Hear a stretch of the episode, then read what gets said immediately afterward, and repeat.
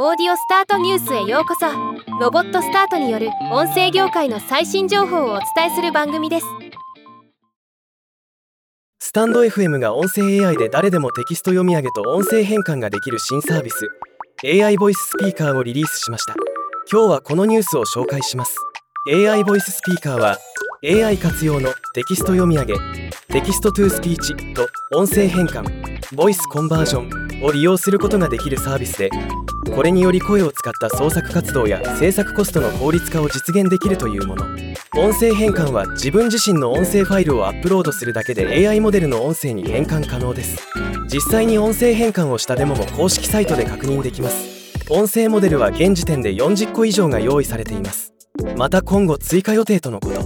料金は個人の非商用利用のお試し用途のフリープランが0円商用利用家のスタータープランが月額4000円。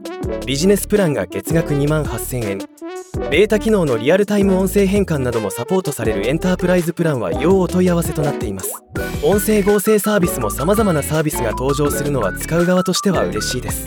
結果的に音声合成の品質が向上していくことが期待されますね。ではまた。